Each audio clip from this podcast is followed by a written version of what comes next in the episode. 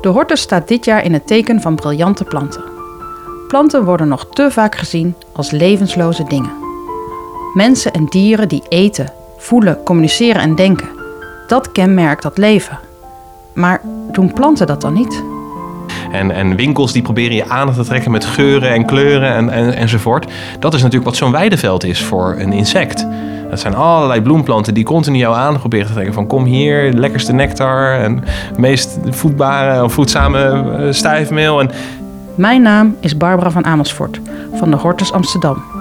Samen met Janja Hubeek, podcastmaker van onder andere Meesterwerk, ga ik in deze zesdelige serie in gesprek met Norbert Peters, botanisch filosoof, over het onverborgen leven van planten. Wat in ieder geval heel aardig is, is dat dus een plantentaal is een chemische taal. Uh, er zijn zelfs mensen die beweren dat in onze evolutionaire ontstaansgeschiedenis wij het verschil tussen rood en groen hebben leren kennen uh, doordat we zulke vruchteters zijn. Deze aflevering gaat over communiceren. Ja, daar uh, zijn we weer in de uh, podcast van de Hortus Amsterdam, Potplanten, met Norbert Peters en Jan-Jaap Hubeek. En we zitten alweer in de vierde aflevering van onze serie Briljante Planten. Alle dingen die planten levend maken voor ons mensen. En dit keer gaan we het hebben over communiceren. Klopt dat, Norbert? Ja, dat is helemaal juist. We gaan het zeker hebben over communiceren. En ik denk dat het ook wel. Ik vond het ook aardig inderdaad dat, dat je dat vertelde. Hè, dat er dus mensen. Volgens mij waren het dan mensen die naar Artis gingen, want dan ga je naar Artis, want daar die. die, die nee, kinderen inderdaad. We hadden kinderen gevraagd in een onderzoek uh, wat ze het leukst vonden, hortus of artis. Dat was omdat we aan het onderzoeken waren hoe kunnen we kinderen, uh, nou, de hortus aantrekkelijk maken voor kinderen. En toen werd het antwoord gezegd artis. En dan was de vraag waarom dan artis? Ja, want dieren leven. Dat was ja. het antwoord van die kinderen. Ja, precies. Ja, dat is natuurlijk... dat is even slikken. Nou, dat is Ja, voor dan een kind moet je toch natuurlijk begrijpelijk. Hè? Die beweegt, die, die jaagt. Ja, dat is het. Dat, die- we gingen dus toen vragen van wa- waarom is dat, Die wat is dan die levend? ja, die Mhm. beweegt en die, die, die praat of die maakt geluid met elkaar. Die, die eet, die, die plant voort. Dat waren allemaal dingen waarvan ze vonden beweegt, heel bazaal. Nou, en, Eh, en Ja, dat, dat, dieren dat is ook ge- geanimeerd, hè, uh, animated, Ja. is natuurlijk ook een animaal, hebben al, natuurlijk alles met elkaar te maken. En dan anima in de zin van je zielenroerselen, die hebben daar ook weer mee te maken. Dus het is ook inderdaad wel beweging triggert op een bepaalde manier.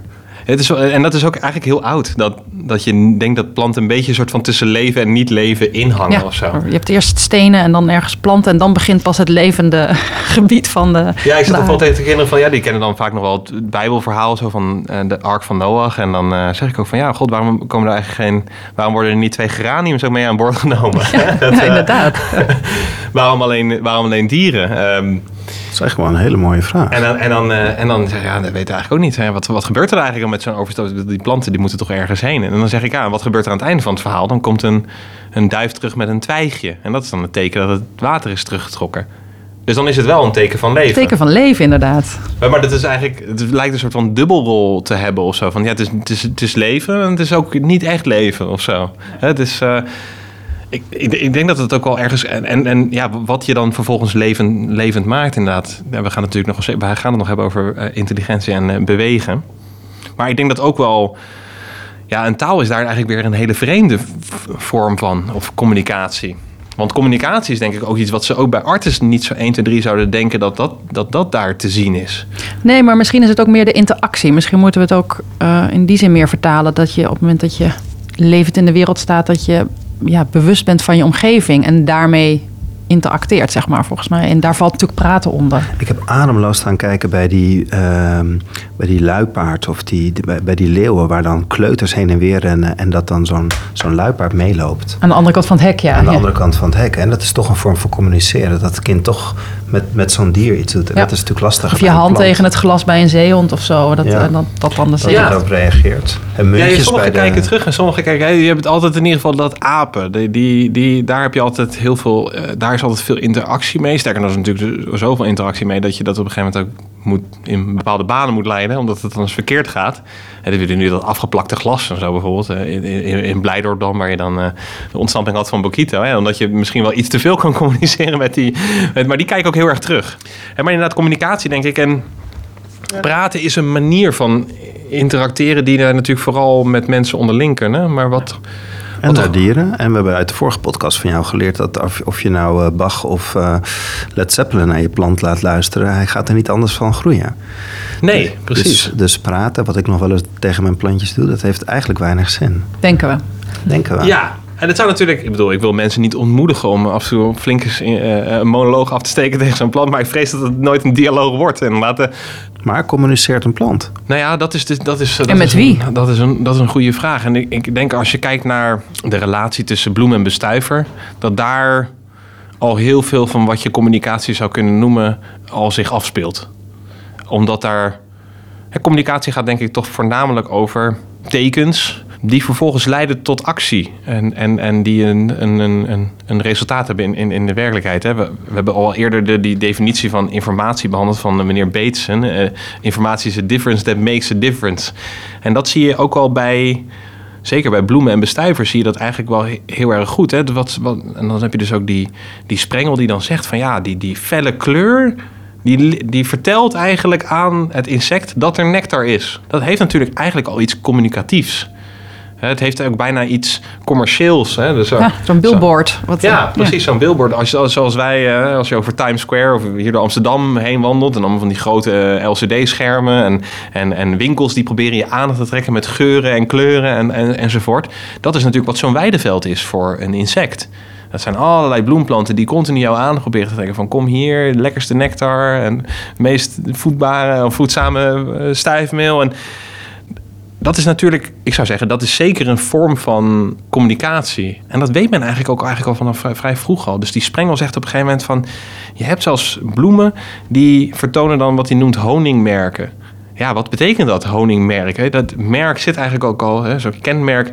eh, zit ook iets, eh, iets communicatiefs al, iets taligs in. Je ziet dat heel goed als je in een vingerhoedskruid in zo'n bloem kijkt. Dan zie je allemaal van die witte vlekjes die helemaal zo door, door naar boven lopen... door die bloemkelk heen eigenlijk. En als je dat onder bepaalde filters zou bekijken en, en probeert te kijken van hoe een, een bij of een hommel dat ziet, dan zie je ook echt die oplichten. hè. Dus met een soort UV-filter ehm, Ja. iets, ja. En wij hebben natuurlijk maar een beperkt deel van het kleurspectrum wat we, wat we kunnen zien. Het komt een beetje overeen met vogels, wat, wat, wat, het deel wat zij van het kleurspectrum kunnen zien. Daarom zien we ook wel dat veel eh, planten die door vogels worden bestoven, dat die door mensen ook wel erg mooi worden bevonden. Omdat, denk ik, toch de kleurcombinaties of zo op een bepaalde manier eh, goed zijn afgestemd op de mens.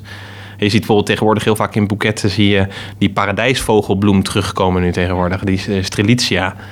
Eh, want dan ben je echt zo'n oranje bloem met zo'n met zo'n blauwe, met- ja, met zo'n blauw soort schuitje, zeg maar, waar dan de stijfmeeldraden in zitten. Dat vinden we toch wel erg mooi. Volgens mij heeft dat ook wel iets te maken met dat, wat, wat die vogel ziet en wat wij zien. Dat komt heel erg overeen. En bij andere bloemplanten heb je, heb je dat wat minder. Sterker nog, sommige bloemplanten zien er voor ons wellicht wat saai af en toe uit, maar kunnen voor zo'n insect er veel spectaculairder uitzien. Als je een en daar heb je ook al mooie, mooie beelden van. Ik zou dus ook zeker mensen aanraden, bijvoorbeeld van David Attenborough, zijn verschillende plantdocumentaires zien. Dan kan je dat ook echt, dan kan je dat ook echt zien. Als je, eh, dus, maar er zijn fotografen die proberen inderdaad met UV-filters dan eh, en, en proberen ze min of meer een soort van vertaalslag te maken van oké, hoe ziet het er dan ongeveer uit? En als je dan bijvoorbeeld die wordt heel veel aangeplant in van de plantsoen heb je van die Rudbeckia's. Dat is eigenlijk zo'n zo'n bloem met zo'n zwart hart als het ware. En dan allemaal van die gele lintbloemen eromheen. En dat is gewoon egaal gele lintbloemen eromheen, zwart hart. Dat is wat je ziet. En als je dan een UV-filter erop houdt, dan zie je in één keer dat er een band eigenlijk nog zit over die gele bladeren. En dat er het middelste deel, dat ligt eigenlijk op. Wederom als, zo'n, als een soort bullseye. Van oké, ja, daar moet je zijn voor de nectar en de stijfmeel. Dat is, dat is, eh, dus dus die, die, die bloemen die communiceren eigenlijk nog op manieren ook weer met ons... die eigenlijk voor ons helemaal niet zo 1, 2, 3 inzichtelijk zijn. Of, of die we pas kunnen zien met, alleen maar kunnen zien met hulpmiddelen. En ik denk met, met geuren is dat nog veel meer. Wij kunnen op zich plantengeuren wel opvangen. We weten ook wel dat veel planten ook daarom gewaardeerd worden. Maar insecten zijn vaak veel fijner besnaard. Eh, dat zie je natuurlijk bijvoorbeeld als je zo'n mot ziet met zo'n enorme geveerde eh, antennes. Ja. Die, die kunnen een, aantal geurmoleculen opvangen eh, die in de lucht rondzweven. En op basis daarvan een plant lokaliseren en dan er vervolgens heen, heen Ja, vliegen. eigenlijk. Ja, want ze zien al anders. Dus misschien, dus ze ruiken ook anders. Dat is eigenlijk wel logisch. Dat wij denken, hoe die lelie ruikt zo. Maar dat dat voor een insect totaal andere geurpaletten heeft waarschijnlijk. Zeker. En ik denk dat er heel veel geuren zijn die gewoon totaal onze neus... Wij, wij, wij hebben toch een vrij grof reukorgaan. Al, het is wel, ik bedoel, voor ons is het natuurlijk ook vooral belangrijk van, oké, wat voor eten stop je in je mond en zo. En, uh, en is dat wel gezond en al, en al dat soort zaken. Of hoe ruikt een ander of zo. En, maar bij, bij, bij bloemplanten zal er een heel geurboeket zijn wat gewoon aan ons helemaal voorbij gaat. En er is op een gegeven moment heeft E.O. Wilson, dat is eigenlijk een entomoloog die zich met heel veel mieren bezig hield. Maar die heeft een keer voortgeschreven een boek over, over bestuivers. En die schrijft dan over een, um, wat hij noemt een joint hegemony. Dus een, een gedeelde hegemonie, een gedeelde heerschappij van insecten en bloemplanten. En daar staat hij eigenlijk stil bij hoe vreemd het is dat we dat heel lang niet hebben gezien. Dat we die samenwerking tussen die twee rijken eigenlijk niet hebben gezien. En ook niet hebben begrepen dat ze daarom zo talrijk zijn. Dat je daarom op het land zo ontzettend veel insecten hebt en zo ontzettend veel bloemplanten. En dat die bij elkaar horen. En dat dat, dat eigenlijk een, een, een, van de grootste vormen van samenwerking is eigenlijk die, die, die, je, maar kan, die je maar kan voorstellen. Wij, wij vinden onszelf erg knap dat we met elkaar kunnen samenwerken om dingen te bereiken. Maar dit is eigenlijk een voorbeeld van samenwerking wat vele malen groter is. Waarbij je inderdaad uh, beide partijen ook daar iets aan hebben vaak aan Ja, ik kan het zeggen, die, bij, die profit voor allebei is natuurlijk ook een hele mooie samenwerking. Ja. Wat je bij de mensen vaak mist. En je krijgt, een, je krijgt een afstemming echt op elkaar, waardoor je dus inderdaad... kan al heel vaak aan de bloemplant kan je al iets vertellen over de bestuiver. Op een bepaalde manier communiceert hij ook iets naar ons als je daar oog voor hebt. Dus op een gegeven moment wordt er een, een orchidee gevonden in Madagaskar uh, door Darwin met een hele lange nectarspoor, een hele mooie witte orchidee, die s'avonds vanilleachtig begint te ruiken. Dat is voor Darwin al een enorme aanwijzing. Dat hij eigenlijk kan hij al bijna op basis daarvan zeggen welke bestuiver erbij hoort. Hij geurt s'nachts en hij bloeit wit. En hij heeft een hele lange nectarspoor. Dus dat moet iets zijn met een hele lange tong. Dat s'nachts actief is en wat kan vliegen. Want het zit ook nog eens een keer boven in, in het bladerdak. Een vleermuis. Dus dan, ja, dit is dan een mot toevallig in dit geval. Maar een vleermuis is, ik bedoel, is ook een nachtelijke bestuiver. Die, je, zit in, je weet in ieder geval welke hoek je ongeveer moet zitten. dus die bloem die verraadt ook aan ons eigenlijk ook iets weer vervolgens over. Communiceert aan ons eigenlijk iets over welke bestuiver erbij hoort. Het is nog wel heel erg communicatie vanaf de plant naar zijn bestuiver. Het is eenrichtingsverkeer eigenlijk nog. Hè? Is de bestuiver terug? Is er wederkerigheid in communicatie? Er zijn hele bizarre voorbeelden. Je hebt een wilde tabaksoort. Die is in, in, de, in, de, in de jaren 80, jaren 90 is die onderzocht door Ian Baldwin. En wat die merkte was dat die wordt uh, bestoven door een haviksmot, uh, een, een, nachtvlinder. Um, en die bloeit dus s'nachts uh, met, met, bloempjes en, en wordt dan bevroren door die, door, door die mot. Maar die produceert natuurlijk ook nakomelingen. En, en als die tabaksplanten te veel worden belaagd eigenlijk door rupsen van die nachtvlinder, dan kan die besluiten om een andere bestuiver te nemen. Dus dan wat hij dan gaat doen, is dat hij dan zijn, zijn, zijn bloei gaat aanpassen.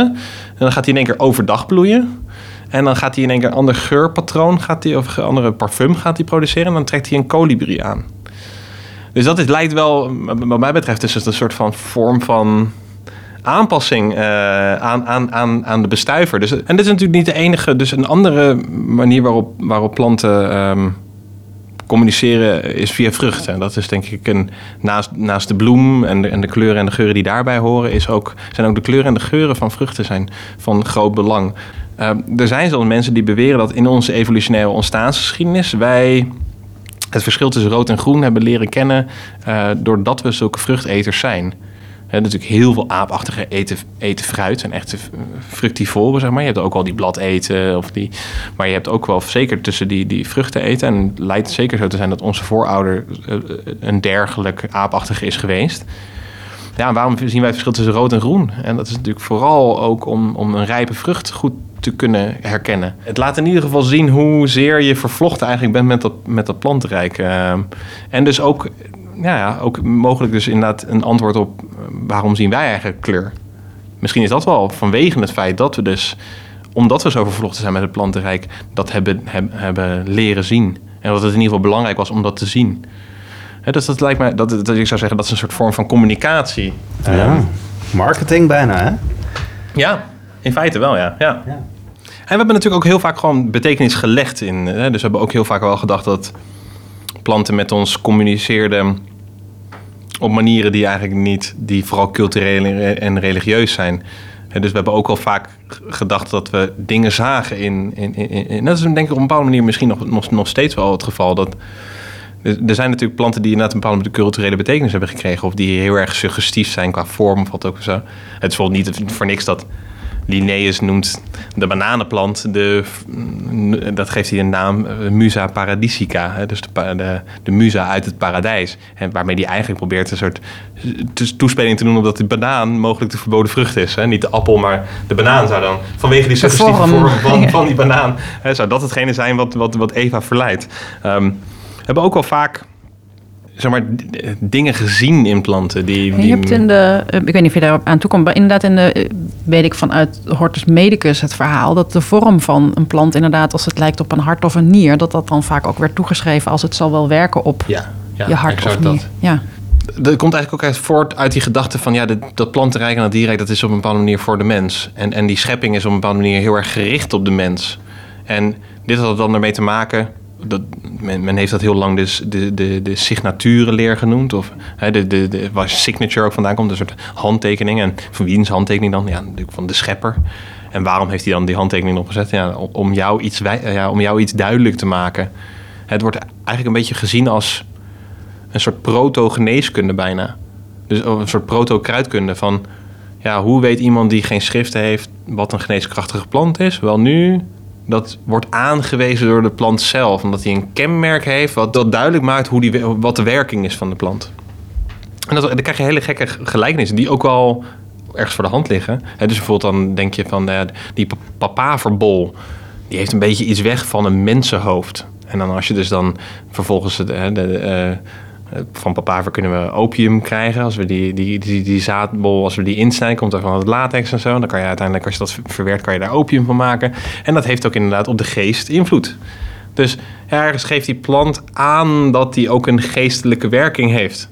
Of je hebt het leverbloempje, waarbij het blad een beetje iets weggeeft van een lever. En, of we hebben de walnoot en het lijkt heel erg op de hersenen, dus dat zou dan goed zijn voor de hersenen. En, dus, en ik leerde bijvoorbeeld vroeger van mijn moeder wel eens dat ja, je moet wel rood fruit eten, want dat is goed voor je bloed. En volgens mij is dat ook zo'n signatuurleer, leerstuk. Alleen als het goed rijp is. Ja, precies. En nou, dat- dus, ehm, omdat het dus een, een rode vrucht is, zou dat dan te maken hebben... terwijl dat volgens mij eh, er, helemaal niks mee te maken heeft. Maar het laat wel zien dat het op een bepaalde manier... is dat voor mensen wel iets... ehm, ja, dat, dat is een, een, in ieder geval een manier waarop we dachten dat het plantenrijk met ons communiceerde. En eigenlijk door ja, God had dan die tekens, als het ware, min of meer in de natuur geplaatst. Dit gaat dan heel erg over de communicatie of de vermeende communicatie van plant tot dier of tot mens. Maar hoe planten praten onderling van soort tot soort of naar naaste buren. Plant- eh, moeder, pla- dan kom je eigenlijk tot wat eigenlijk zou, je zou kunnen zeggen de, de plantencommunicatie is zoals wij taal hebben.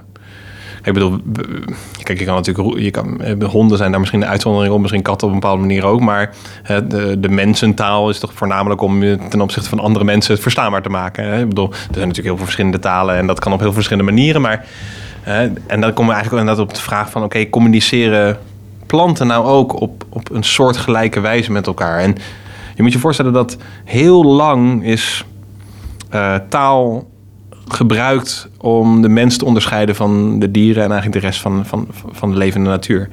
En ik denk ergens ook wel om niet hele rare redenen. Hè.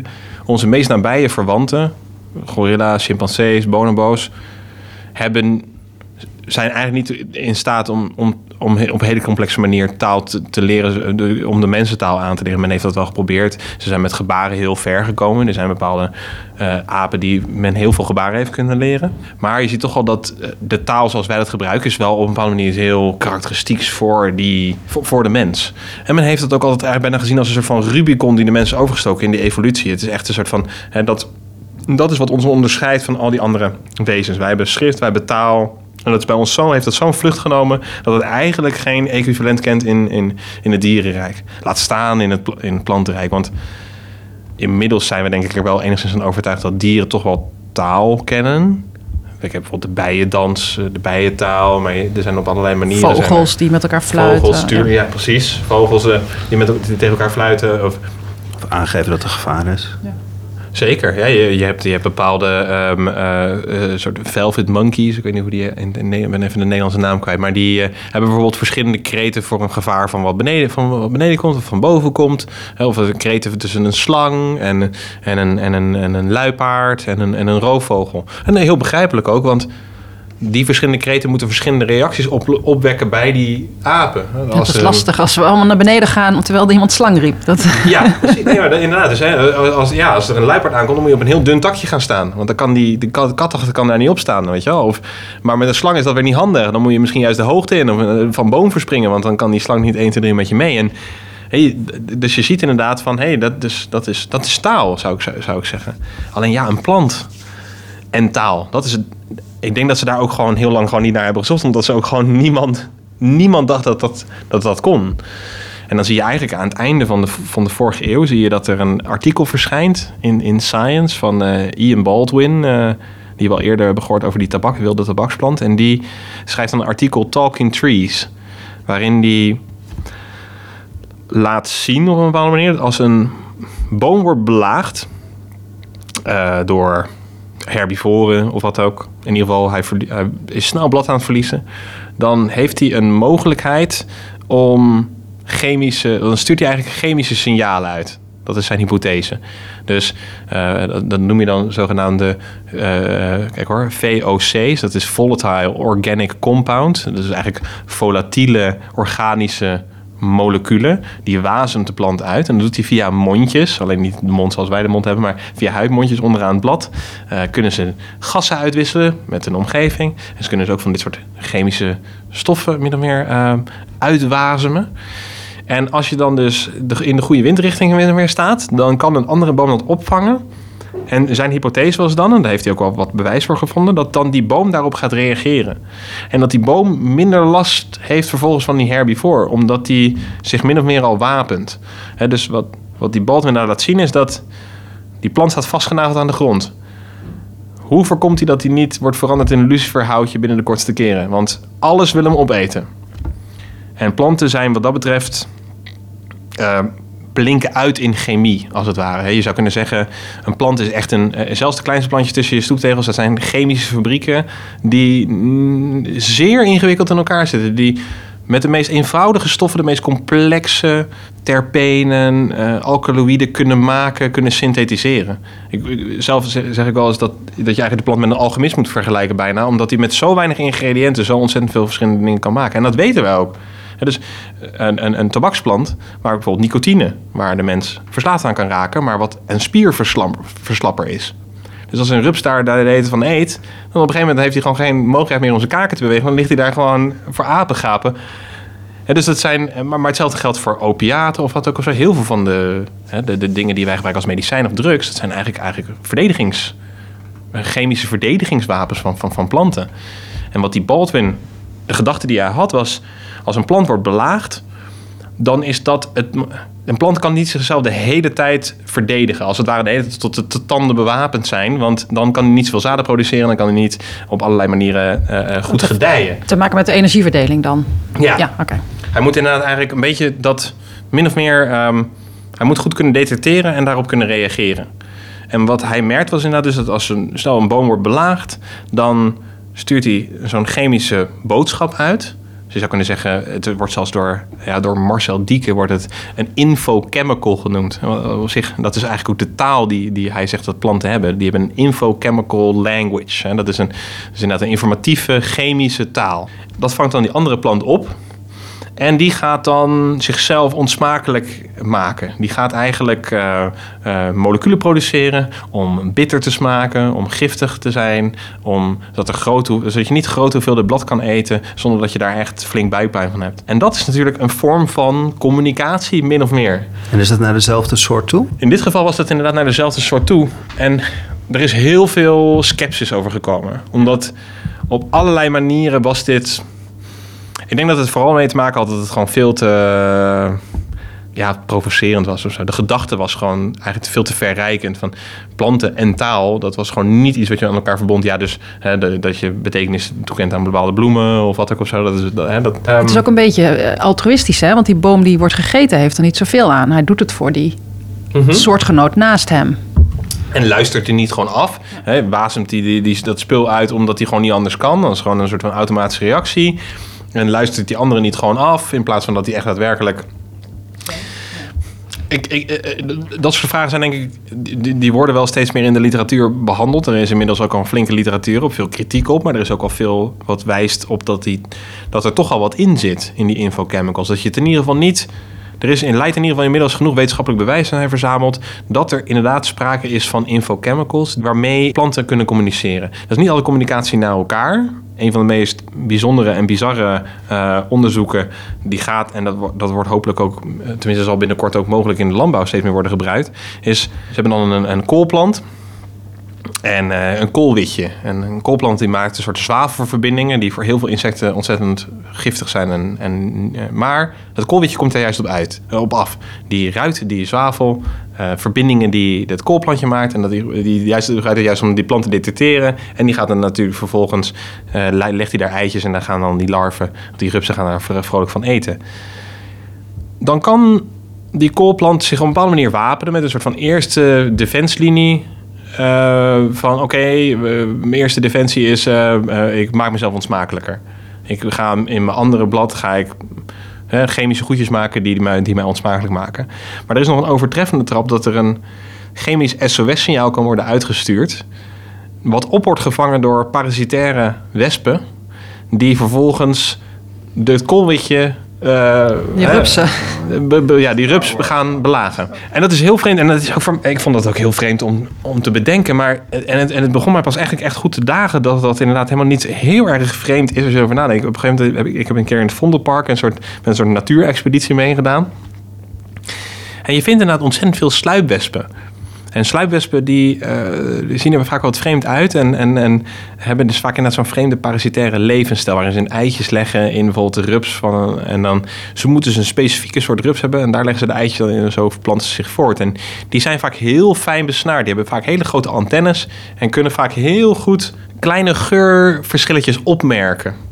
Dus dat SOS-signaal, dat wordt dus inderdaad je ziet, die sluipwespen zijn de hele tijd rond aan het, aan, aan het vliegen op zoek daarnaar. En dan komt er dus zo'n signaal van de plant als een soort van SOS-signaal. En dat gebruikt hij dan om vervolgens die plant te lokaliseren en de belagers te, ja, de plant eigenlijk te beschermen.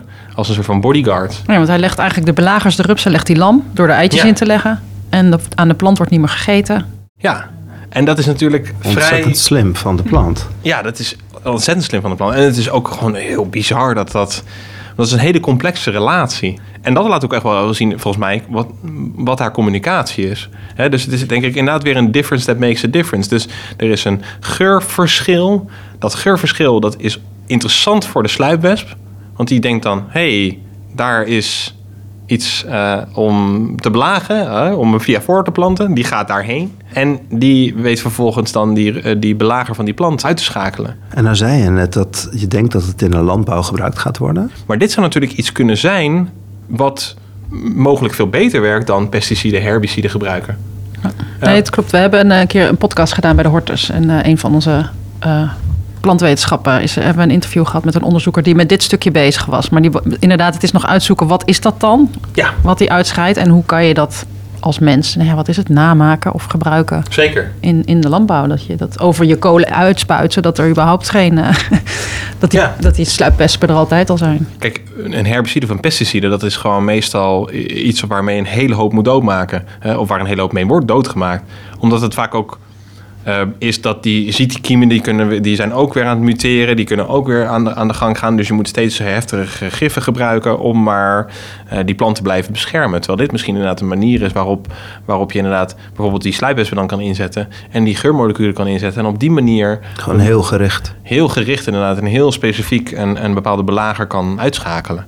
Nou ja, er, zit, er zitten denk ik nog veel mitsen en maren aan. Maar wat in ieder geval heel aardig is, is dat dus een plantentaal is een chemische taal de woorden moeten we loslaten, denk ik, als we ja, ooit planten willen begrijpen. Woorden, woorden, zullen het niet worden. Het zullen inderdaad infochemicals worden. En, en, en op een bepaalde manier begrijpen wij dat ook wel. Wij begrijpen ook wel dat bepaalde uh, chemie uh, informatief interessant is. Het is volgens mij een heel groot deel van wat onze neus doet, is het kijken wat jij wel en niet in je mond moet stoppen. Ja, en wij doen het, wij doen het toch ook onderling? Ik bedoel, verliefd worden. Ook. Verliefd worden heeft veel met pheromonen ja, te maken. Ja, precies. precies. Uh, heeft met ook, je moet de geur van de ander aantrekkelijk vinden. En, en je, uh, je kunnen er ook partners op uitkiezen, et cetera. En zo. Dus ja, ik denk dat, daar, dat, dat, dat, dat is niet onbekend voor ons, dat, dat, dat fenomeen. En dat is misschien afsluitend interessant om aan te halen, is we hebben het nu vooral over eigenlijk bovengrondse co- communicatie. En we hebben het eigenlijk ook al gewoon gehad over, over bovengrondse samenwerkingsverbanden. En, en daar heeft Sprengel een belangrijke rol in gespeeld. En, en Darwin speelt daar een belangrijke rol in. Eigenlijk dat herkennen van... ehm, er is een samenwerkingsverband tussen bestuivers en, en, en bloemen. En dat gaat heel ver en dat gaat heel diep. En dat zorgt voor hele ingewikkelde adaptaties en aanpassingen... en allerlei bizarrerieën en bizarre relaties. En, maar een van de dingen die, die Darwin echt over het hoofd heeft, heeft gezien... en die eigenlijk heel veel mensen over het hoofd hebben gezien... totdat op een gegeven moment iemand onderzoek ging doen naar ehm, truffels... Er was op een gegeven moment een, eh, een, een, een, een Duitser die heeft onderzoek, moest onderzoek doen van het Pruisisch Instituut voor Landbouw. Moest die, eh, of ministerie van Landbouw volgens mij toch. Albert Frank, die moest onderzoek doen naar truffels. Want truffels waren een, eh, lekkernij, ook destijds al. En het vervelende was van truffels, die moet je eigenlijk altijd in het wild verzamelen. We willen natuurlijk vooral landbouwen. We willen niet dat we als jagerverzamelaar erop uit moeten gaan om, om dat soort dingen te, te oogsten. En daardoor leveren ze ook zo'n hoge prijs, omdat ze daardoor natuurlijk schaar zijn, omdat het lastig verzamelen is en zo. En ze komen vooral uit eikenbossen in eh, Italië en in, in, in Frankrijk. En Pruisen wilde eigenlijk ook wel gewoon kijken. Konden we niet, kunnen we niet gewoon truffels verbouwen? Wat men niet realiseerde, maar waar, waar je eigenlijk al vrij vlug achter komt als je een truffel gaat bekijken. Dat, dat geldt natuurlijk voor alle paddenstoelen. Een paddenstoel is gewoon een, een, een vruchtlichaam. En wordt door de Nederlandse dichter Albert Verwijde de bloemen van de herfst genoemd. En dat wil alleen maar gewoon zeggen, ja, het heeft met voorplanting dat het, het, het, het, is de voorplanting van de schimmel. Maar een schimmel is eigenlijk een heel gek soort organisme. Net als met planten er- is daar weinig over bekend, maar die vormen een enorme eh, zwamvlok in het ondergrondse. Een soort wat ze noemen mycelium. Het allemaal hele fijne draden. En zo'n truffel is het fruitlichaam van een zwamvlok die samenwerkt eigenlijk met bepaalde boomsoorten. Wat die Albert Frank op een gegeven moment ontdekte was als je door een bos heen loopt, dan zie je dat er heel vaak bij bepaalde boomsoorten staan er bepaalde schimmels. En heel veel schimmels die zijn er gewoon, die eten doodmateriaal. Dat zijn dus de saprotrofe schimmels. Die eten gewoon bladmateriaal en, en, en hout, et cetera. En je hebt een aantal parasitaire, die als je die tegenkomt op je boom, dan, dan is je boom er geweest. Maar je hebt ook een, hij ontdekte eigenlijk een groep eh, schimmels die een samenwerking leek aan te gaan met boomwortels. En dat noemt hij dan een mycorrhiza. En dat is eigenlijk gewoon een samenvoeging van mykos wat zand betekent en rhiza wat wortel betekent in het Grieks. Het is eigenlijk een zwamwortel. Wat hij ontdekte was dat aan de worteltoppen bijvoorbeeld- van een eik, daar kunnen dan allemaal schimmeldraden zich omheen gaan groeien tot ze een manteltje vormen en ook binnendringen in de eh, worteltop. En op die manier ehm, eigenlijk suiker stelen bij de plant. En die Albert Frank vroeg zich af, ja, oké, wat heeft die plant er dan eigenlijk aan? Want wordt het, is het niet gewoon inderdaad parasitair dan daarmee? En toen bedacht hij dat de plant dat gebruikt om nutriënten te krijgen. Eigenlijk om voedingsstoffen te krijgen, eh, zoals fosfor, zoals stikstof. Die haalde hij weer uit de schimmel dan, de plant. Die haalt hij uit de schimmel. En dat is op een bepaalde manier begrijpen. We hebben het natuurlijk al ge- gehad over vleesetende planten. En vleesetende planten kunnen in, in voedselarme gronden leven, omdat ze insecten vangen en op die manier aan hun mineralen komen. Dit is eigenlijk een manier om aan die mineralen te komen, ook in voedselarme omgevingen of voedselarmere omgevingen, door schimmels te gebruiken. En schimmels zijn namelijk veel fijner vertakt. Die hebben een heel, dat zo'n zwam vlok is echt... Ja, je kan in een, eh, zeg maar, een kubieke centimeter aarde, ik noem maar even wat... een, een, kilometer schimmel vinden of wat ook. De, de getallen zijn niet helemaal correct, maar zo moet je er ongeveer over denken. Dus die zijn veel fijner vertakt en kunnen daardoor ook veel fijner die mineralen opnemen. En dan zie je dus dat er een uitwisseling ontstaat tussen, tussen de planten en de, en, de, en de schimmels. En je moet je voorstellen dat 80 tot 90 procent van alle landplanten staat in een mycorrhiza, staat in een schimmelkolonie waarmee die samenwerkt. En het heeft dus ook enorme effecten op plantengroei. Eh, laboratoriumexperimenten hebben laten zien dat planten die niet in zo'n zwamwortel staan, dat die veel minder goed gedijen dan de planten die, die dat wel doen. Er is een soort samenwerkingsverband daartussen. En om het even terug te brengen naar taal. Er is op een gegeven moment ontdekt dat zo'n zwamvlok, daar kunnen meerdere bomen op ingehaakt staan. Dus die kunnen in het bos liggen, die kunnen zelfs kilometers lang worden. En daar kunnen meerdere, die kunnen dus met die... Die kunnen, ja, die, kunnen, die kunnen allemaal verschillende bomen aan elkaar min of meer verbinden. En dat is natuurlijk tegelijkertijd weer handig. Die, die schimmel krijgt suikers van de plant en geeft daarvoor nutriënten terug. En dat is op zich een fijn soort samenwerkingsverband. En dat is een, een, een, een, eh, een vrouw die dat heeft ontdekt, een vrouwelijke eh, bosecologe die eh, in Noord-Amerika werkt, of eigenlijk in British Columbia, zo'n beetje bij, bij Canada in de, in de, heb je de enorme Douglasbossen. Daar heb je de, waar de Douglas eh, spar staat. De Pseudotsuga mensii, vernoemd naar eh, een, een, een, Schotse botanicus. Maar in ieder geval Douglas, David Douglas, dat is een Schot die daar kwam. Die, die de, de plant zijn, zijn naam heeft gegeven als het ware. Dan heb je uitgerekend Douglasbossen. Dat zijn grote eh, naaldbossen. En deze vrouw, Suzanne Simmert, die ontdekte eigenlijk dat ondergronds... dat die Douglasbomen, zeker als het bos wat ouder is... dat die inderdaad allemaal ingehaakt staan op zo'n mycelium. Op zo'n in zo'n zo'n zo'n mycorrhiza aan, met elkaar, aan, aan elkaar verbonden zijn. En zij heeft een mogelijkheid gevonden, en dat is eh, lastig en daar weet ik de technische details zeker niet van, maar wat ze in ieder geval heeft gevonden is dat via dat mm, eh, schimmelnetwerk konden planten voedingsstoffen ook aan elkaar uitwisselen. En zij legt het als volgt uit. Je hebt een doeglasbos. Jij plant je voort en dan komen nakomelingen van jou op de bosbodem. Maar die kunnen helemaal niet gedijen, want die hebben helemaal geen zon, die hebben helemaal geen toegang tot, tot voldoende zonlicht om te gedijen, want het is een dicht bos. Wat zie je dan gebeuren? Ze haken op jonge leeftijd, haken ze in in de zwamwortel en worden dan eigenlijk in leven gehouden door de ouderlijke boom. Door continu nutriënten daar naartoe te voeren, worden ze in leven gehouden. Mocht er dan op een gegeven moment een gat in, in het bladerdak ontstaan, kan de boom omhoog schieten, kan die, kan die zelfvoorzienend zijn. En zelfs zo'n wat, ze dan, wat zij dan noemt een hub tree worden. Dus inderdaad als een, als een, net als, net als een internet hub, als een soort hub, uh, kan je dan dus inderdaad nutriënten sturen naar andere planten. En nou is de taal, de stap waar taal bij komt kijken, is dat men vermoedt, en daar zijn een prachtige onderzoek weer over verschenen, dat die zwamwortels, uh, dat zijn eigenlijk ja, dat noem je dan hieven. De hieven die zitten min of meer als een soort manteltje om die wortel tot op heen. En die vormen dus inderdaad een groot schimmelnetwerk. En dat zijn min of meer holle pijpjes. En nu denkt men dat die infochemicals, de, de plantentaal, dat die dus niet alleen bovengronds wordt uitgewazemd, maar ook mogelijk ondergronds kan worden uitgewazemd. Om andere planten te waarschuwen voor herbivoren die aanvallen, een enorme plaag aan bladluis of wat ook of zo. Men, men denkt in ieder geval dat, dat het ook daartoe kan dienen.